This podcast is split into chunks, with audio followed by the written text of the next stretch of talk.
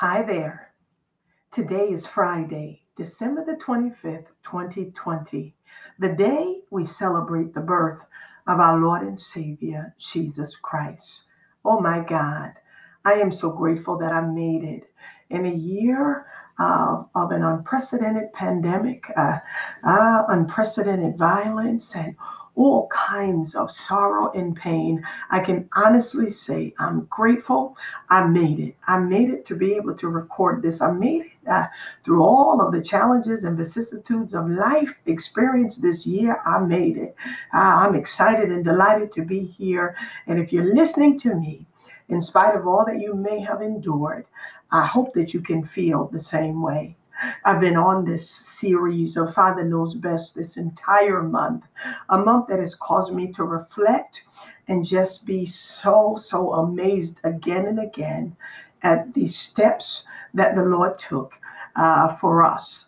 And I am honored, hallelujah, God, to be a recipient of his so great salvation. So this day, this day, ah, the thought of the message is the Father knew it was best to become a fetus named Jesus. The, the text is found in Luke chapter 2. Um, and the Bible says, starting in the fourth verse, and Joseph also went up from Galilee out of the city of Nazareth unto Judea, unto the city of David, which is called Bethlehem, because he was of the house and lineage of David. This trip from Nazareth to Bethlehem, just out of side of Jerusalem, is about 80 miles. This was not a short distance in those days, and it was a significant undertaking of costing time and money. The Bible says the trip was made because he was to be taxed with Mary, his espoused wife, being great with child. I love the, the King James phraseology being great with child. Uh, ah, she was with a great child. Hallelujah. According to the Roman law, Mary didn't have to go with Joseph for the tax census, but it made sense for her to go with Joseph, especially because she was in the latter stages of this very controversial pregnancy. Surely the subject of much gossip in Nazareth. Joseph, as we talked about last month, was a just man. Could it be he used the emperor's order as a means of removing Mary from possible gossip and emotional stress in her own village. Uh, we often think that Mary was close to delivery when she made this journey, but this may not have been the case at all. This trip would have been a very would have been very difficult for her. But could it be in this case that Joseph may have been anxious to get her out of Nazareth to avoid the pressure of scandal. A just man would be just that thoughtful. Verse 6 And it was so that while they were there, the days were accomplished that she should be delivered. Ah, how about that? Ah, hallelujah. God, hallelujah, became a fetus named Jesus. Ah, hallelujah. Ah, this is the most important delivery of a baby uh, in human history. The only baby born to die to, de- to deliver humanity. Hallelujah. Thank you, Jesus. Hallelujah. And she brought forth her firstborn son and wrapped him in swaddling clothes and laid him in a manger because there was no room for them in the inn. Firstborn son. Hallelujah. A logical conclusion would be Mary had other children. More remarkable than the swaddling clothes, which are snugly wrapped strips of cloth, is the fact that he was laid in a manger, a feeding trough for animals. This phrase is filled with absolute wonder. The narrative runs as if Mary did all these things herself, inferring a painless death. I'd like to believe it was painless, as we are not told anyone assisted her in the birth. One way or another, This young woman was completely separated from all her family and supporting friends who lived back in Nazareth. No room in the inn was symbolic of what was to happen to Jesus. The only place where there was room for him was on a cross. Thank you, Jesus. Verse 8 And there was in the same country shepherds abiding in the field, keeping watch over their flock by night. This area was around Bethlehem, and Bethlehem shepherds were known to care for the temple flock. Verse 9 through 11 and, to, and lo, the angel of the Lord came upon them, and the glory of the Lord shone around about them, and they were sore afraid.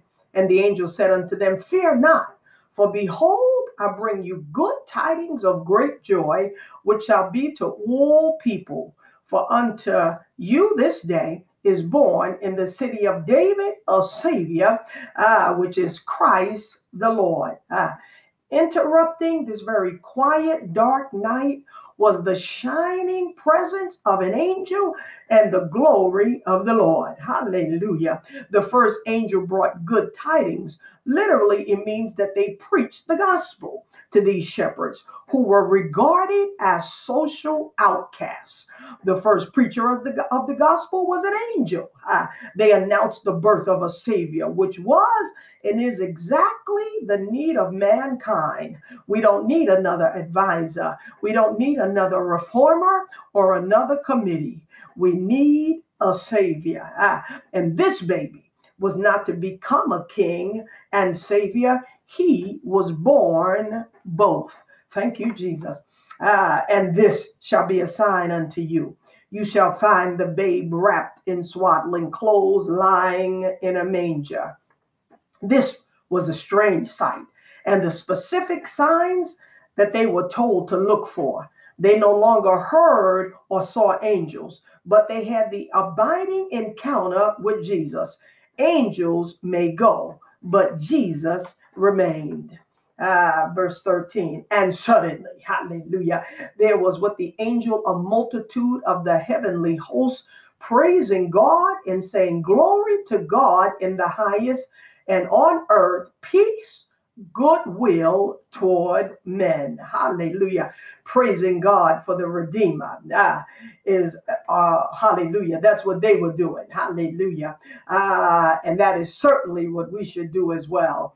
Uh, after the single agent angel's announcement, a whole group of angels appeared. This was a heavenly host that proclaimed peace uh, the world needed peace then and definitely needs peace now. And there can be no peace without the Prince of Peace. Hallelujah. Uh, ruling and reigning down in your soul. Hallelujah. Uh, verse 15 And it came to pass as the angels were gone away from them into heaven, the shepherds said one to another, Let us go now even unto Bethlehem and see this thing which is come to pass, which the Lord hath made known unto us. What a great honor!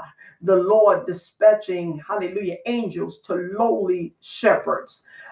They said, Let's go now. This shows genuine urgency. They didn't hesitate at all.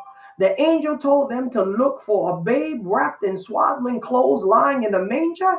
It wasn't an unusual sign to see a baby wrapped in swaddling clothes, but it was strange to see a baby lying in a manger, a feeding trough. If the angel had not been told to look for such a specific sign, they would never have believed it. Hallelujah verses 16 and 17 says it took a small amount of searching, but theirs was the first human eyes to see Jesus after Joseph and Mary made it known. Hallelujah. And they became the first preachers to proclaim his birth. I've heard it said, hallelujah, that we don't celebrate Jesus's birth, uh, that there's no biblical reference to tell us to celebrate his birth or the remembrance of his birth. Well, there is much celebration in Luke chapter 2. Hallelujah. Today, let's all celebrate the birth hallelujah, God, of the Savior, the only baby born to die for the sins of the world. The Bible lets us to know that great is the mystery of godliness in First Timothy chapter 3 verse 16 that God was manifest in the flesh. Oh my God.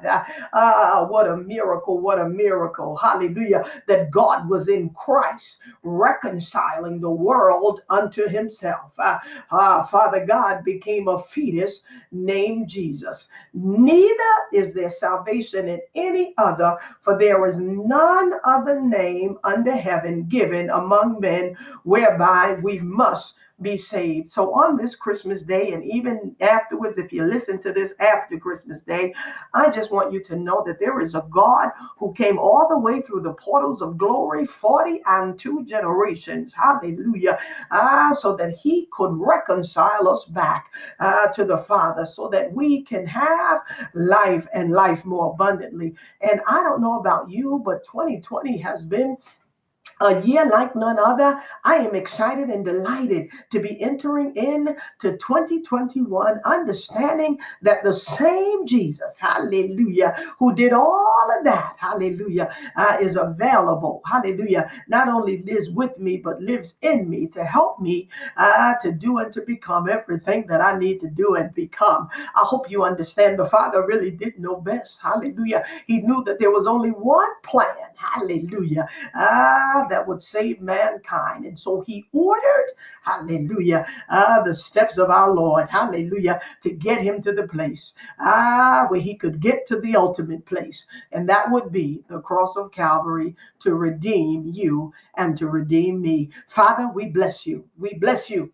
hallelujah, God, uh, for your so great salvation. We bless you uh, for all that you did, God, hallelujah, God, to bring forth this miracle. We pray for everyone may be listening to the broadcast or to the podcast, God. Hallelujah. You bless them in a miraculous way, God. Show yourself strong in their lives, God. Hallelujah. And if they don't know you, oh my God, manifest yourself in a way, hallelujah, God, that they would never be able to deny you. We love you. We bless you. I thank you uh, for this month, God, for the opportunity to see uh, the Father like you allowed me to see him this month. I thank you. I love you. I bless you. It is in Jesus' name that we praise and we pray. Amen and thank God.